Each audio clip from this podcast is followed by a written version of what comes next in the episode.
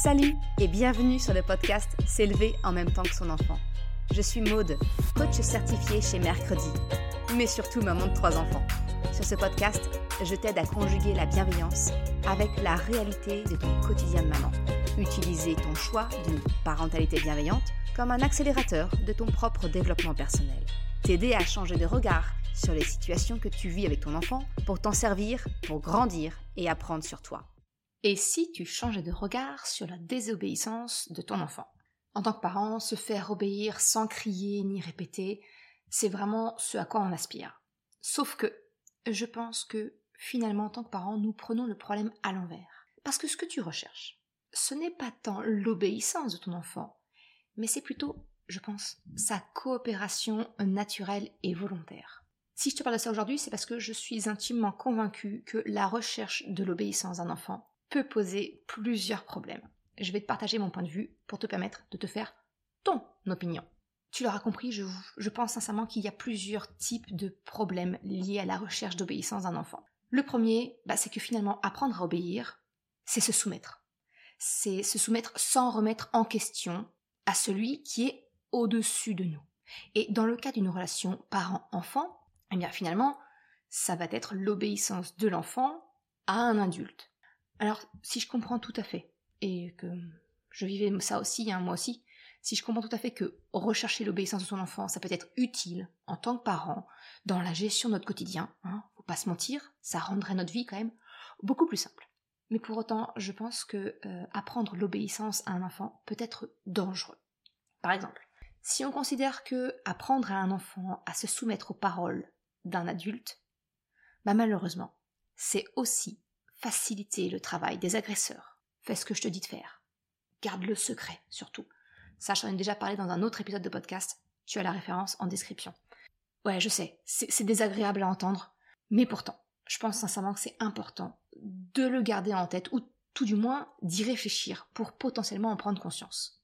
En grandissant, ça peut aussi être un problème d'apprendre à ton enfant euh, cette, cette obéissance, parce que c'est également apprendre à un enfant, eh bien, la recherche du pouvoir qu'on peut avoir sur l'autre. Ton enfant, s'il t'obéit, c'est un système de balance, tu sais. On a besoin, à un moment donné, quand on est soumis à l'obéissance du parent, on veut chercher l'équilibre. Donc, on va rechercher à, bah, pour avoir cet équilibre-là, on va chercher à dominer quelqu'un d'autre, ou un animal, un petit frère, un camarade, peu importe. En gros, pour moi, comme l'obéissance c'est une forme de recherche de soumission, eh ben, c'est la porte ouverte au harcèlement. Selon les caractères et le contexte, eh bien, un enfant va plutôt prendre le profil de la victime ou alors celui de harceleur, toujours dans cette notion d'équilibre. Parce que finalement, harceler un autre, ce n'est finalement que exercer le pouvoir que l'on peut prendre sur lui. Le fait de soumettre l'autre, de le faire obéir à ce que nous décidons, je vois donc un lien. Alors certes, il n'est pas... Toute personne, toi tu as sûrement obéi à tes parents, t'es pas pour autant devenu un harceleur ou une harcelée. Mais, quand même, j'ai envie de te dire, garde en tête que c'est peut-être poser un petit, un petit jeton qui va favoriser telle ou telle situation. Et je crois sincèrement qu'il y a une alternative à la recherche d'obéissance d'un enfant. Et ça, tu me connais, ça va venir, on va en parler. Si on continue de regarder nos enfants grandir, eh bien, avoir intégré l'obéissance, c'est aussi la porte ouverte de ne pas oser remettre en question l'environnement dans lequel on est, que ce soit dans son couple, que ce soit au travail, et donc, eh bien, de subir, là encore, une forme plus ou moins nette de soumission ou de harcèlement. Je pense sincèrement que euh, on est une génération formatée à l'obéissance, et c'est ça qui va nous empêcher finalement, eh bien, de dire non, euh, de vouloir d'autant plus le consentement aujourd'hui. Hein. Cette valeur-là, pour moi, elle est très forte. Si tu écoutes le podcast, je suppose que pour toi aussi, c'est une valeur très forte. Bah, j'ai envie de te dire, je pense que ça vient aussi de là. Ça a peut-être son origine dans le fait que ah, on ne sait pas dire, peut-être on ne sait pas assez s'affirmer au travail, dans notre couple, euh, dans nos relations amicales, de voisinage, peu importe. Et ça, c'est parce qu'on a peut-être un peu trop intégré cette notion d'obéissance, sans oser sans se permettre de la remettre en question. Donc encore une fois, je pense que tu peux, et tu es tout à fait libre de penser que je force un peu trop le trait. Mais j'ai envie de t'inviter à réfléchir, qu'est-ce qu'on apprend vraiment à un enfant en lui apprenant à obéir? Est-ce qu'on lui apprend à réfléchir vraiment? Je pense pas, sincèrement je ne pense pas. Par contre, on lui apprend à faire ce qui lui est demandé. Simplement, dans le but, eh bien, d'obtenir la validation de la personne qui est avec lui, ou l'autre point, c'est peut-être l'absence de représailles. Si je fais bien comme ça, ça va bien se passer et je vais pas avoir de remontrance. Donc finalement, le moteur, ça va être chercher la validation extérieure ou alors la peur de potentielles représailles. Mais c'est pas du tout comprendre pourquoi est-ce qu'on m'a demandé de faire ci, pourquoi est-ce qu'on m'a demandé d'agir comme ça. Non, il n'y a pas de compréhension dans l'obéissance. L'obéissance, c'est on fait ce qu'on nous a demandé, sans réfléchir. C'est créer un petit robot, en finalement, un petit automatisme. Est-ce que c'est vraiment ce qu'on veut pour nos enfants?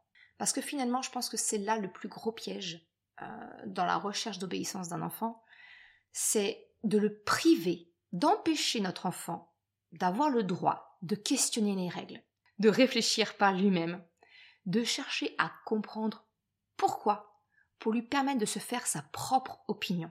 Je sais pas ce que tu en penses, mais pour moi, ça c'est quelque chose qui me tient énormément à cœur.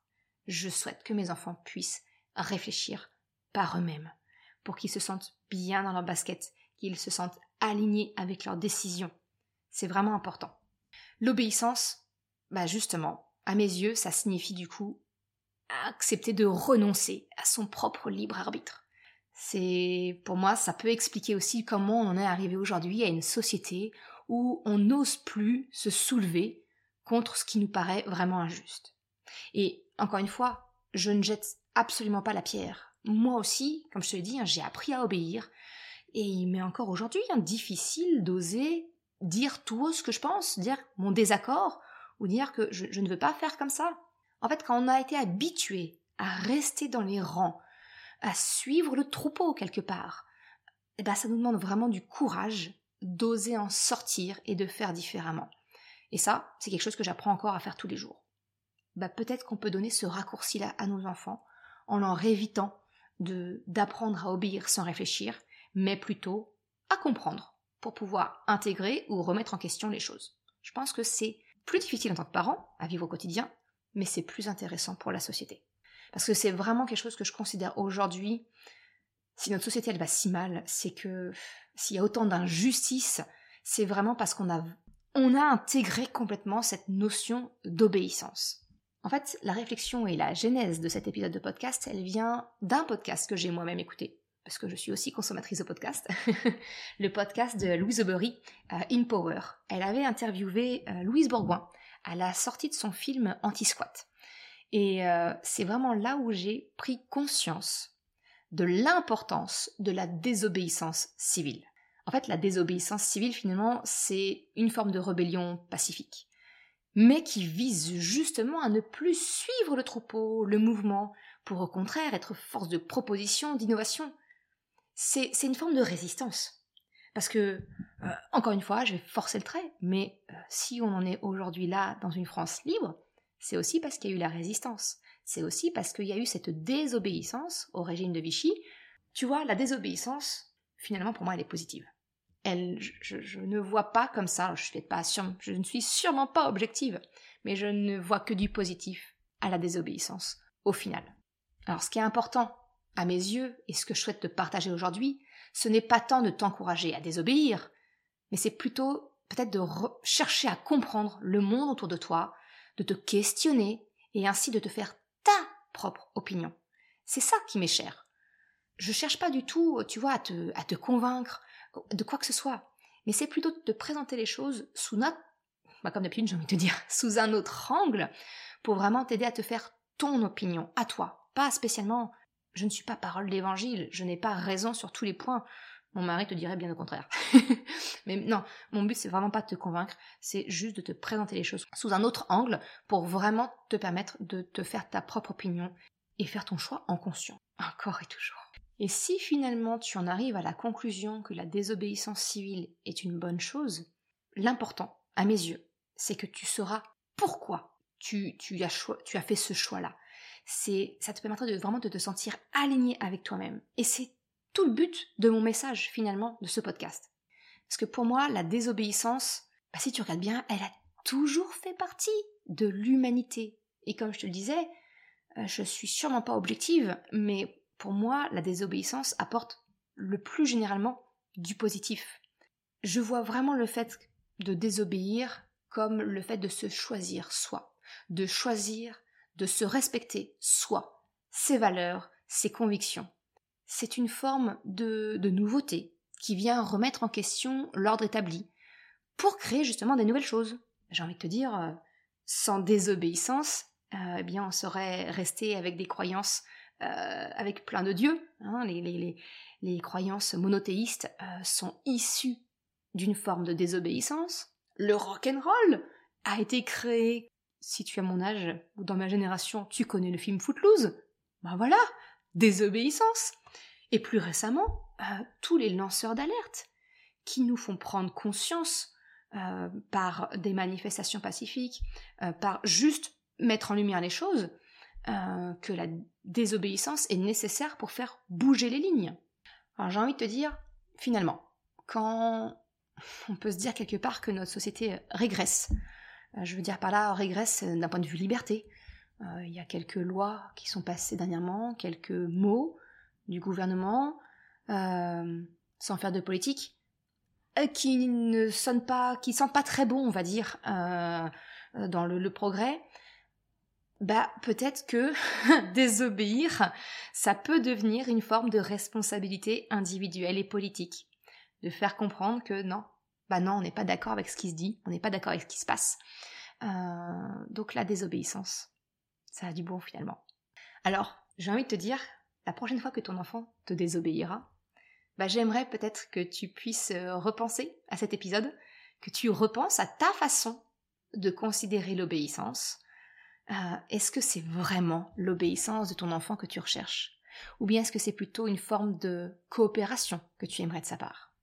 Parce qu'en fait, si tu changes d'angle de vue et que tu adoptes la recherche de coopération, eh bien alors c'est toute ta posture en tant que parent qui va être différente.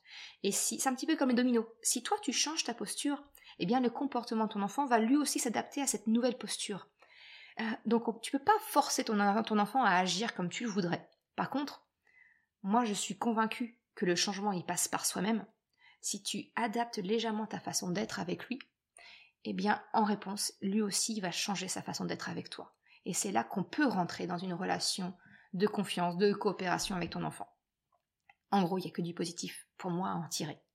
Parce que finalement, au lieu de crier, de punir, de menacer, eh ben, tu vas te mettre à rechercher, à comprendre le besoin de ton enfant.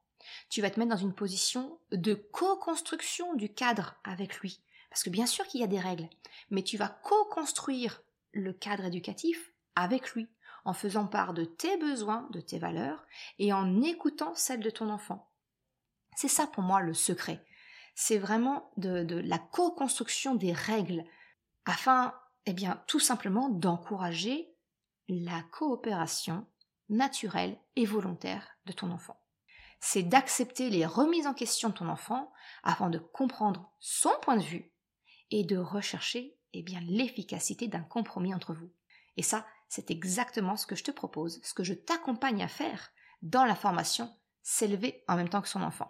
Voilà un petit peu ce que je voulais te partager sur la désobéissance pour peut-être t'aider à changer de regard sur la désobéissance, peut-être d'adapter ton vocabulaire. C'est peut-être pas l'obéissance que tu recherches, mais la coopération de ton enfant. J'espère que ça t'apporte quelques pistes. Je te remercie en tout cas d'avoir écouté jusqu'au bout ce message. Je te souhaite une excellente journée. À bientôt. Ciao! Je te remercie d'avoir écouté cet épisode jusqu'à la fin. Si tu souhaites soutenir le podcast, pour m'encourager à continuer à créer des épisodes, eh bien, tu peux le faire sur le site mercredi.com slash soutien en me faisant un don libre. Une autre façon de m'encourager et qui est vraiment très efficace, eh bien, c'est d'en parler tout simplement autour de toi, de partager le podcast, le site et si le cœur t'en dit, eh bien, c'est également de me laisser un commentaire ou une note sur Apple Podcast, Spotify, quelle que soit la plateforme, si elle te le permet. Ça m'aide vraiment à faire connaître le podcast, à diffuser ce message qu'une autre façon de la parentalité est possible. Un grand merci à celles et ceux qui prennent le temps de le faire, mais également ceux qui m'envoient des messages privés. Ça me fait toujours très chaud au cœur. Je te souhaite une excellente journée, après-midi, soirée, quel que soit le moment où tu écoutes, et je te dis à très bientôt pour un nouvel épisode. Ciao